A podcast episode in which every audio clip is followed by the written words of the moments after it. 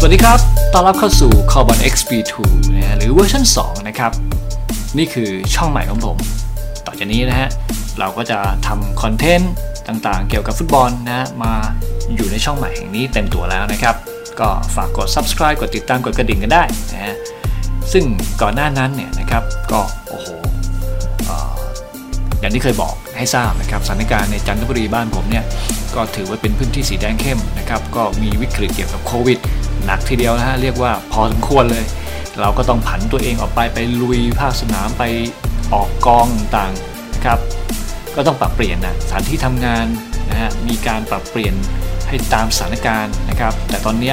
เริ่มคลี่คลาย จันทบุรีเริ่มควบคุมสถานการณ์ได้ค่อนข้างดีแล้วนะครับ เราก็เลยมีเวลาได้กลับมานั่งนึกได้คิดทำคอนเทนต์นู่นนี่นั่นมากขึ้นนะครับจริงๆ ตั้งใจจะทำในช่วงแดงเดือดแล้วแต่ทีนี้ เช้าเนี่ยมันมีคิวต้องออกกองถ่ายทอดสดตั้งแต่ออกแต่เช้ามืด มันก็เลยแบบว่าอ่าไม่สะดวก ก็เลยตัดสินใจว่าโอเค หลังแดงเดือดคงจะได้มีเวลาได้เจอกันนะครับอะวันนี้ก็เลยมาคุยกันนะคอนเทนต์วันนี้ก็คือ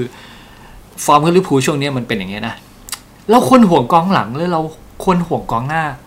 ก่อนดี มันหนักหนาพอกันเลยนะฮะผมรู้สึก ผ่อนคลายนะหลังจากที่เราเอ่อจบศึกแดงเดือดมานะสถานการณ์จากเราเคยเป็นจ่าฝูง เราหล่นมาเป็นที่สองตอนนี้เราหล่นเป็นที่สี่ผมไม่ได้เครียดนะ มันผ่อนคลาย เพราะว่าอะไรสิ่งที่คิดไว้มันเกิดขึ้นนะฮะคลิปก่อนเนี่ยผมคิดไว้ว่าแมนยูเป็นจ่าฝูงไม่ได้รู้สึกอะไรเท่าไหร่ คือมันก็สมควรผลงานดีก็ก็ก็ตามเนื้อผ้านะแต่สิ่งที่เป็นห่วงคือซิตี้เข้ามามาแบบเงียบๆแล้วกราฟพุ่งปึ๊ดอย่างนี้เลย แล้วผมก็คิดไว้ในคลิปที่แล้วบอกว่า ผมเป็นห่วง แล้วเขาก็จะแซงเรา แซงจริง ๆ แซงเร็วแซงปุ๊บปั๊บเลยนะครับ ผมก็เลยเคยมีความคิดว่า เรามักจะกลัวในสิ่งที่เรายังมาไม่ถึง กังวลเครียด และเรามักจะผ่อนคลายเมื่อสิ่งที่เรากังวลมันผ่านไปแล้ว ไม่ว่าจะออกมาดีหรือร้าย เราก็รับได้ เพราะเรารู้ว่า สถานการณ์จริงคืออะไร เราจะได้ปรับตัวได้ และตอนนี้สถานการณ์จริงของลิเวอร์พูลคืออะไร เราจะต้องปรับตัวได้ ทั้งโค้ชนักบอลและที่สำคัญแฟนบอลอย่างเรานี่แหละ เรารู้แล้วนะสถานการณ์จริงคืออะไรตอนนี้ เราลงมาเป็นผู้ไล่ล่าบ้างแล้วนะครับ เราจะต้องปรับตัวอย่างไรนะฮะ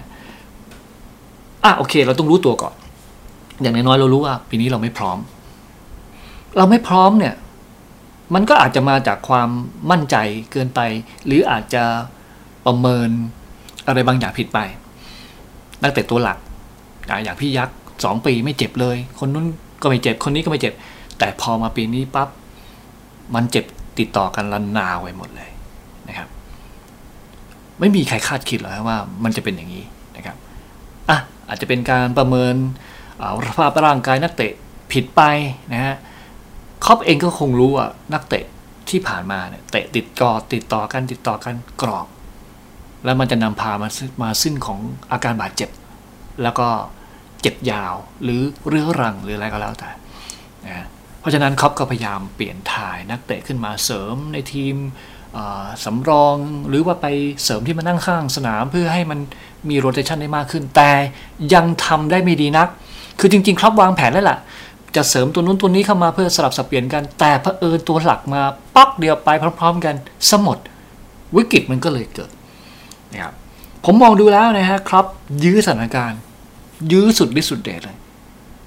แผนการต่างๆ เขายังคงคงไว้ เพื่อรอให้นักเตะกลับมานะผมมองนะฮะรูปรูปเกมมันจะออกมาเป็นแบบนี้ เพราะฉะนั้นเราก็จะต้อง รู้ซึ้งถึงอาการคำว่าโค้ดรอนักเตะ มันเป็นอย่างนี้นี่เองนะครับ มันจะไม่มีการเปลี่ยนแปลงอะไร มันจะคงสภาพเดิมไว้แค่ อุดตรงนี้โปะตรงนู้นโปะตรงนั้นต่อไป แต่ตอนเนี้ยมันผ่านช่วงนั้นมาแล้ว มันกำลังจะคลี่คลายนะครับ ผมมีความรู้สึกได้ว่ามันกำลังจะคลี่คลาย ก่อนหน้านั้นผมเคยบอกว่าทีมเราจริง ๆ ก็ไม่ได้ถึงกับแย่ครับ ล้มเหลวกับ อะไรเลยนะ มันแค่ขาดผู้มีอิทธิพลในสนาม ที่ไม่ใช่กัปตันทีม ผมบอกแล้วนะครับว่า เราขาดอย่างฟานได้ฟานได้จะตะโกนสั่งเทรนด์ด่าเลยอะคอยจัดระเบียบอพอปีนี้ไม่มีฟานได้เทรนด์เป็นไงเหม่อขาดความมั่นใจ เป๋เลยผิดฟอร์มไปเลย ไม่มีคนที่สร้าง Impact ในจังหวะลูกตั้งเตะ โดยเฉพาะลูกเตะมุม ไม่ได้สร้างให้กองหลังหรือประตูเขากลัวอะไรขึ้นมาเลย เนี่ยมันเกิดคนมีเขาเรียกอะไรผู้มีอิทธิพลต่อเกมนะครับ แล้วมีมีปัญหาเรื่องอะไรอีก ไม่มีผู้มีอิทธิพลต่อเกม นักเตะหลักฟอร์มตกไหมอะก็ส่วนหนึ่งหมดยุคของแนวรุกสามตัวบนไหมอะหรืออะไรต่อมีอะไรแล้วแต่คนจะวิเคราะห์วิจารณ์กันออกมานะครับเอ่อช่วงเวลาแบบนี้อย่างที่ผมบอกอะโค้ชกำลังยื้อเพื่อรอนักเตะกลับมา โครงสร้างต่างๆ จะคงอย่างเนี้ยเขามั่นใจว่าเมื่อนักเตะเมื่อโครงสร้างต่างๆ ตัวหลักกลับมา ระบบของเขายังคงรดแล่นอยู่นะครับ ผมเคยบอกว่า 3 ตัวบนเนี่ยจะรดแล่นในระบบของครอปได้ ปีนี้อีกปีหนึ่งปีหน้าไม่ใครก็ใครจะต้องไป อาจจะไม่อยู่ครบ หรืออาจจะฟอร์มตกหรืออาจจะได้เวลานั่งก็เป็นได้ เพราะฉะนั้นปีนี้จะได้เห็น 3 คนเล่นด้วยกัน น่าจะเป็นปีสุดท้าย ซึ่งครอปเองก็คงไม่ไม่รอว่าปีหน้าจะใช้ชุดนี้อยู่แน่นอน เพราะว่ามันมีการสลับสับเปลี่ยนแล้วนะครับ นี่คือการประเมินนะและยุคนี้การซื้อใครมามันก็ยากเศรษฐกิจก็แย่ ซื้อมาเพื่ออะมาการซื้อมาเพื่อมาทดแทนแบบชั่วคราว เขาไม่ทำกันหรอกนะครับเพราะรู้ว่าเมื่อตัวหลักกลับมาไอ้พวกนี้จะไปอยู่ไหนกลายเป็นขยะเลย เพราะฉะนั้นโค้ดก็ไม่อยากเอา ขัดตาทับมานักเตะก็ไม่อยากมาเป็นตัวขัดตาทับเหมือนกัน เพราะฉะนั้นมันก็เลยเกิดเกมการการชั่งน้ำหนักกันระหว่างสโมสรกับนักเตะที่เป็นเป้าหมาย เพราะฉะนั้นมันก็เลยยึงยังยื้อยื้อกันอยู่นะฮะแล้วนักเตะหลายคนเขาก็มีสิทธิ์นะบอกว่าการมาเพื่อไม่แน่ใจว่าเราจะมีโอกาสได้เล่นนานไหมเดี๋ยวตัวหลักกลับมาเขาก็อดเล่น หรือเขาก็จะกลายเป็นตัวเลือกเขาคิดได้นะฮะ แต่ผมก็มองว่าถ้าคิดกลัวขนาดนั้น ไม่ต้องไปอยู่แล้วครับ ทีมใหญ่ การแข่งขันมีทุกที่ คุณก็อยู่ทีมกลางตลอดชีวิตไปก็แล้วกันนะฮะเพราะฉะนั้นมันต้องมีการแข่งขันคุณจะได้พัฒนาขึ้นจริงไหมภาพรวมลิปูตอนนี้นั่นแหละครับโค้ชรอนักเตะกลับมา แล้วตอนนี้กลับมาแล้วไงนะฮะใครที่มาตอนนี้ติอาโก้มาแล้วร่ายเวทมนต์แล้วปาดซ้ายปาดขวา ใครอีกโจเอลมาติปมาแล้วนะครับซ้อมเต็ม session แล้ว และก็ ดิโอโกโจตาที่ใครๆก็รัก ก็กำลังมาแล้ว เพราะฉะนั้น 3 ตัวหลักที่เป็นสายเลือดใหม่ 1 2เออสายเลือดใหม่ที่เป็นตัวหน้าเก่าหน้าเก่าเนี่ยอีกหนึ่งแล้วก็ตัวเก่าตัวหลักอีกหนึ่งนะกำลังจะกลับมา เพราะฉะนั้นผมมองว่าต่อจากนี้ไปเนี่ยเกมฝืดๆของ